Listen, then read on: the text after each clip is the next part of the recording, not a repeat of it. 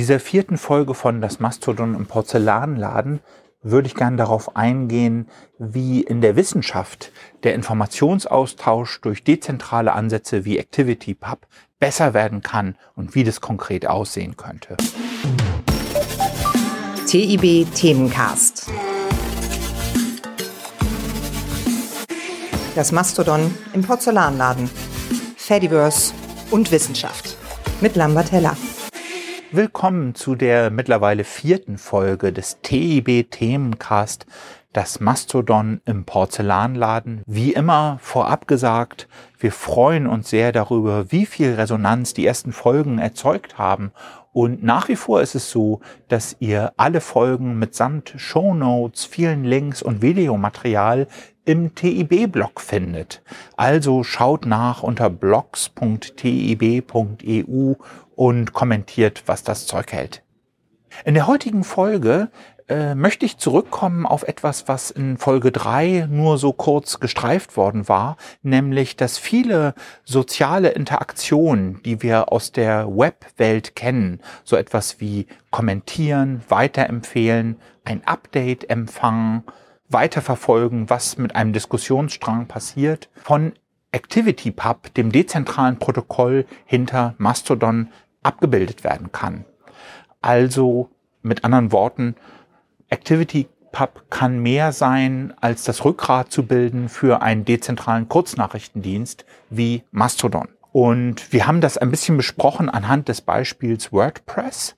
Und ich möchte heute äh, darauf eingehen, was für einen konkreten Mehrwert das für die Wissenschaft haben kann. Wir hatten gesagt, die Wissenschaft plagt sich gerade ganz massiv mit dem Science Tracking, also den Geschäftsmodellen, die darauf beruhen, dass unheimlich detaillierte und umfassende Datenschätze angelegt werden und äh, man Geschäftsmodelle hat, die mit dem Handel, mit diesen Daten spekulieren, darüber, was Forschende auf bestimmten Plattformen tun.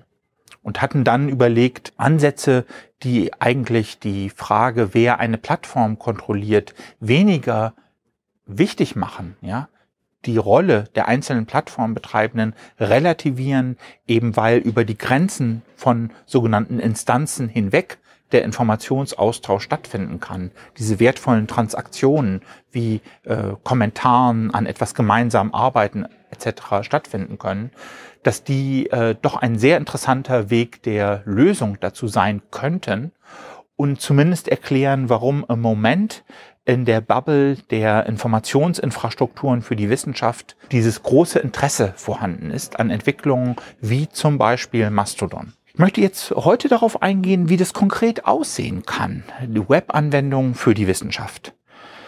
Wir haben ähm, vor ein paar Jahren hier einen Kollegen an der T I B gehabt, Sarven Capadisli, der über Linked Research geforscht hat. Also sozusagen ActivityPub before it was cool.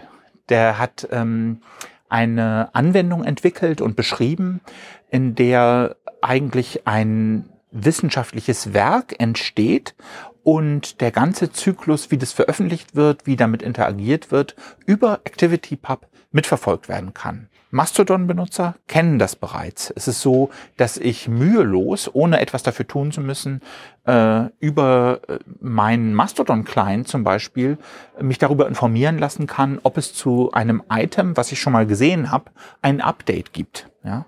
Ich kann aber auch in diesem Rahmen sehen, ob jemand anders mit diesem Item interagiert hat. Wenn ich mir das jetzt zum Beispiel vorstelle als ein wissenschaftliches Werk, dann könnte ich eine Interaktion wie jemand anders hat es verlinkt und das ist ähm, eine Zitation eingetroffen in einer Art öffentlichen Inbox dieses Werks, dass ich das verfolgen könnte und sehen könnte. Oder ich könnte zum Beispiel auch sehen, ob ein Preprint äh, den Peer-Review überstanden hat und als publiziert gilt in einem bestimmten Journal. Oder ich könnte auch einen Kommentar oder eine Ergänzung von einer der AutorInnen selbst oder einer dritten Person sehen. Ja? Das sind alles diese Transaktionen, die den Lebenszyklus von wissenschaftlichen Veröffentlichungen sehr stark kennzeichnen, sehr wichtig sind, von denen Sarven Capadisli in seiner Forschung gezeigt hat, wie sich das mit Hilfe von Protokollen wie ActivityPub abbilden ließe, so dass letzten Endes die Frage, wo genau ich die Sache veröffentlicht habe, gar keine Rolle mehr spielt. Ja, also der Wert entsteht durch diese Transaktionen, könnte man es nennen. Das ist ein Beispiel, auf das ich hier sehr gerne verlinke, weil Sarven das eben seinerzeit als Forschender an der T I B gemacht hat, aber ich weiß ganz genau, er ist immer noch an diesen Themen dran und aus der Ecke ist bestimmt noch weiteres und Interessantes zu erwarten. Die öffentliche Inbox, mit der ich eine wissenschaftliche Veröffentlichung, die Arbeit eines Forschers tracke und nicht umgekehrt, das Journal mich trackt, wie Renke Siems den Begriff geprägt hat. Das ist schon, das macht einen großen Unterschied aus, ja. Und äh, ActivityPub sorgt im Hintergrund äh, leise und ohne, dass ich mich mit viel Technik auseinandersetzen muss, dafür, dass dies plattformübergreifend klappt. Ich möchte noch ein weiteres Beispiel nennen. Wir haben jetzt das Beispiel der Veröffentlichung oder des Forschenden, den ich tracke, den ich verfolge. Ich könnte aber auch sagen, noch so eine Abstraktionsstufe drüber, ich verfolge ein Thema. Adrian Pohl und seine KollegInnen am H B Z Nordrhein-Westfalen haben auch vor Jahren, also auch before it was cool, demonstri- demonstriert, wie sich mit Simple Knowledge Organization Systems und Protokollen wie ActivityPubs sogenannte Hubs bilden lassen, auf denen es möglich ist, dass ich meine Arbeit registriere äh, mit einer Fachsystematik oder mit einem Schlagwort. Ja? Zum Beispiel wird das von dem H B Z gemacht mit der gemeinsamen Normdatei, die mittlerweile lizenzfrei von der Deutschen Nationalbibliothek und anderen gemeinsam zur Verfügung gestellt wird.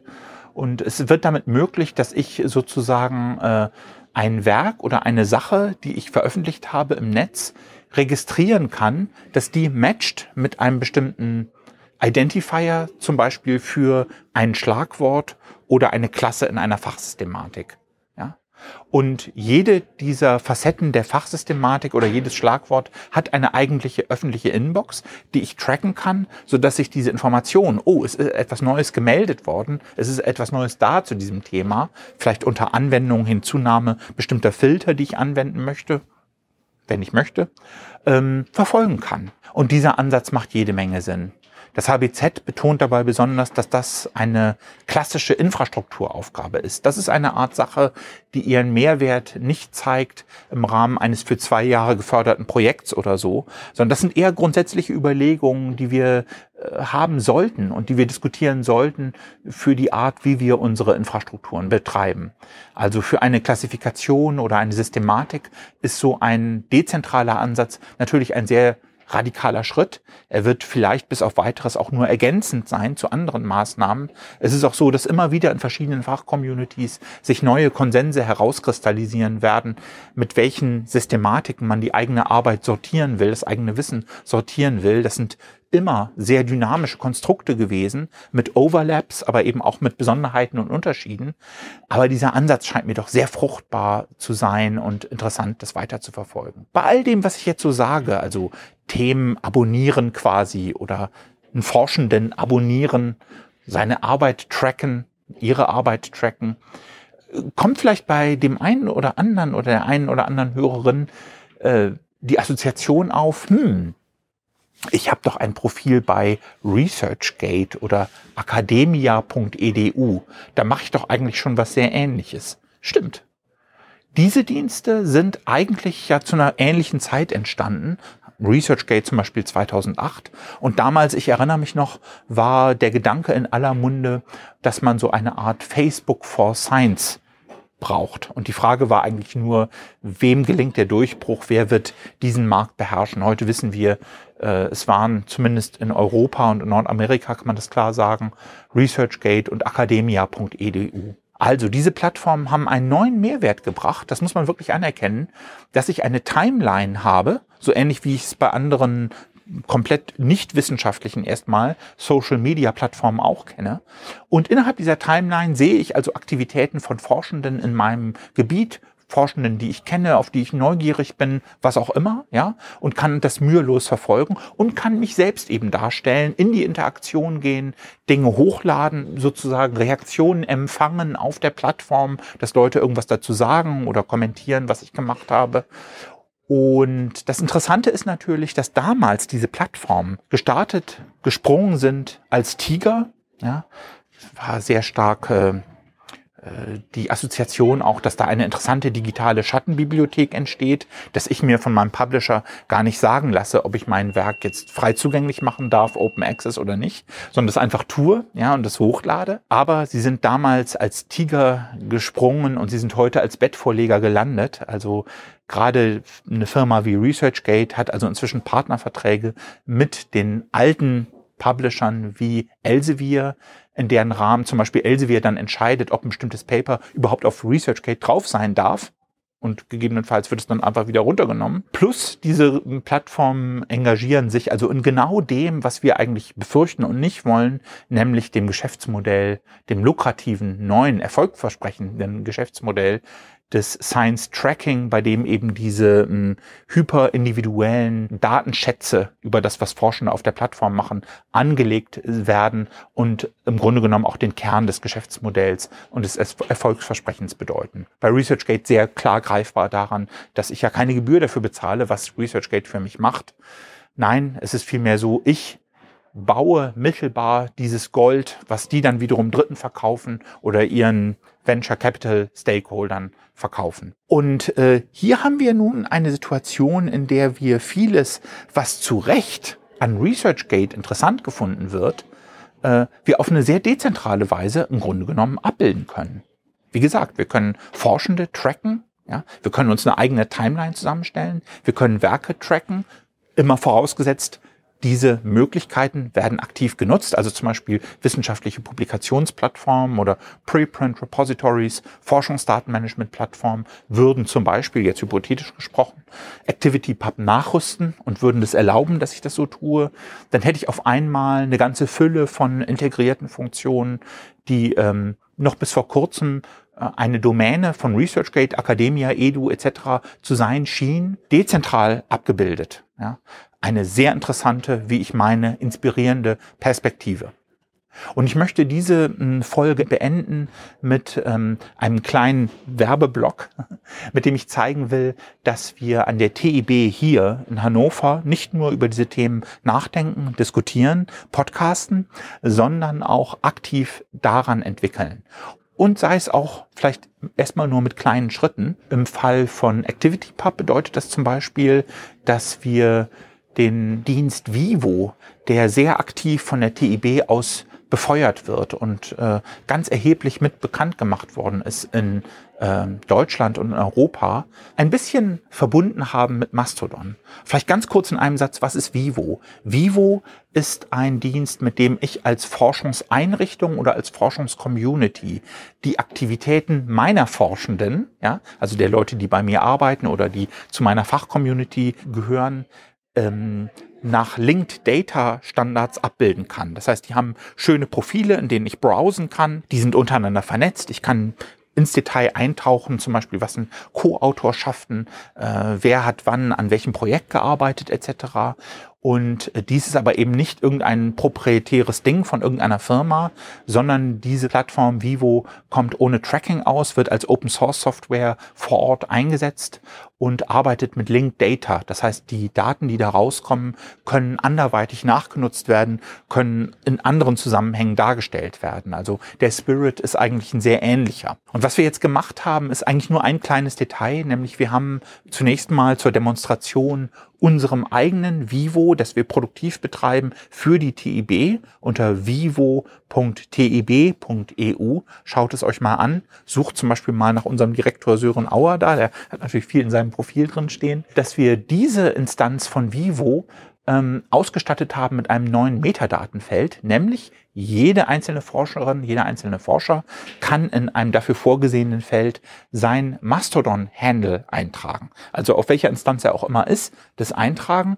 Und es wird dort so als Link verankert, dass ich dann in meinem Mastodon-Profil vidirum den Link auf mein Vivo-Profil eintragen kann. Klingt erstmal kompliziert, aber wenn ihr es einmal gesehen habt, ist es null kompliziert. Und dann erkennt die Mastodon-Software, also die Software auf der Mastodon-Instanz im Hintergrund für mich automatisch, aha, der hat das Handle da eingetragen. Das ist also tatsächlich das Vivo-Profil von diesem Benutzer, den ich hier habe. Das wird dann so hervorgehoben durch irgendwie farblich oder durch so einen kleinen Checkmark, ja. Ich meine, die Checkmarks kannten wir früher von Twitter ja auch, aber das Elegante daran ist, dass auch dies hier wiederum dezentral geschieht. Es gibt nicht die eine zentrale Instanz, die sagt, oh ja, das ist die anerkannte Person X Y, ganz bestimmt, ich schwöre, sondern es ist einfach nur eine Software, die im Normalfall zuverlässig eine Sache macht, nämlich zu checken, ob der Link, den ich hier angegeben habe, sozusagen der Link, den ich bei Mastodon habe, auf dem Link wiederum zu finden ist, den ich in meinem Mastodon-Profil angebe. Mehr passiert da gar nicht, aber dies geschieht zuverlässig und es erleichtert die Orientierung doch ganz erheblich. Ja, ich habe äh, den ersten Schritt in eine Integration ganz verschiedener Dienste, die aber zusammen, siehe ResearchGate, jede Menge Sinn ergeben, damit gemacht.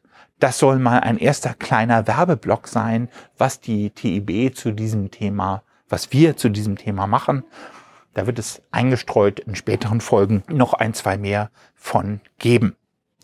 So viel für heute. Ich hoffe, es hat euch gefallen. Schaut nochmal nach im T I B-Blog, bis es dann in der fünften Folge wieder heißt, das Mastodon im Porzellanladen, Fediverse und Wissenschaft. T I B-Themencast. Das Mastodon im Porzellanladen. Fediverse und Wissenschaft mit Lambert Heller.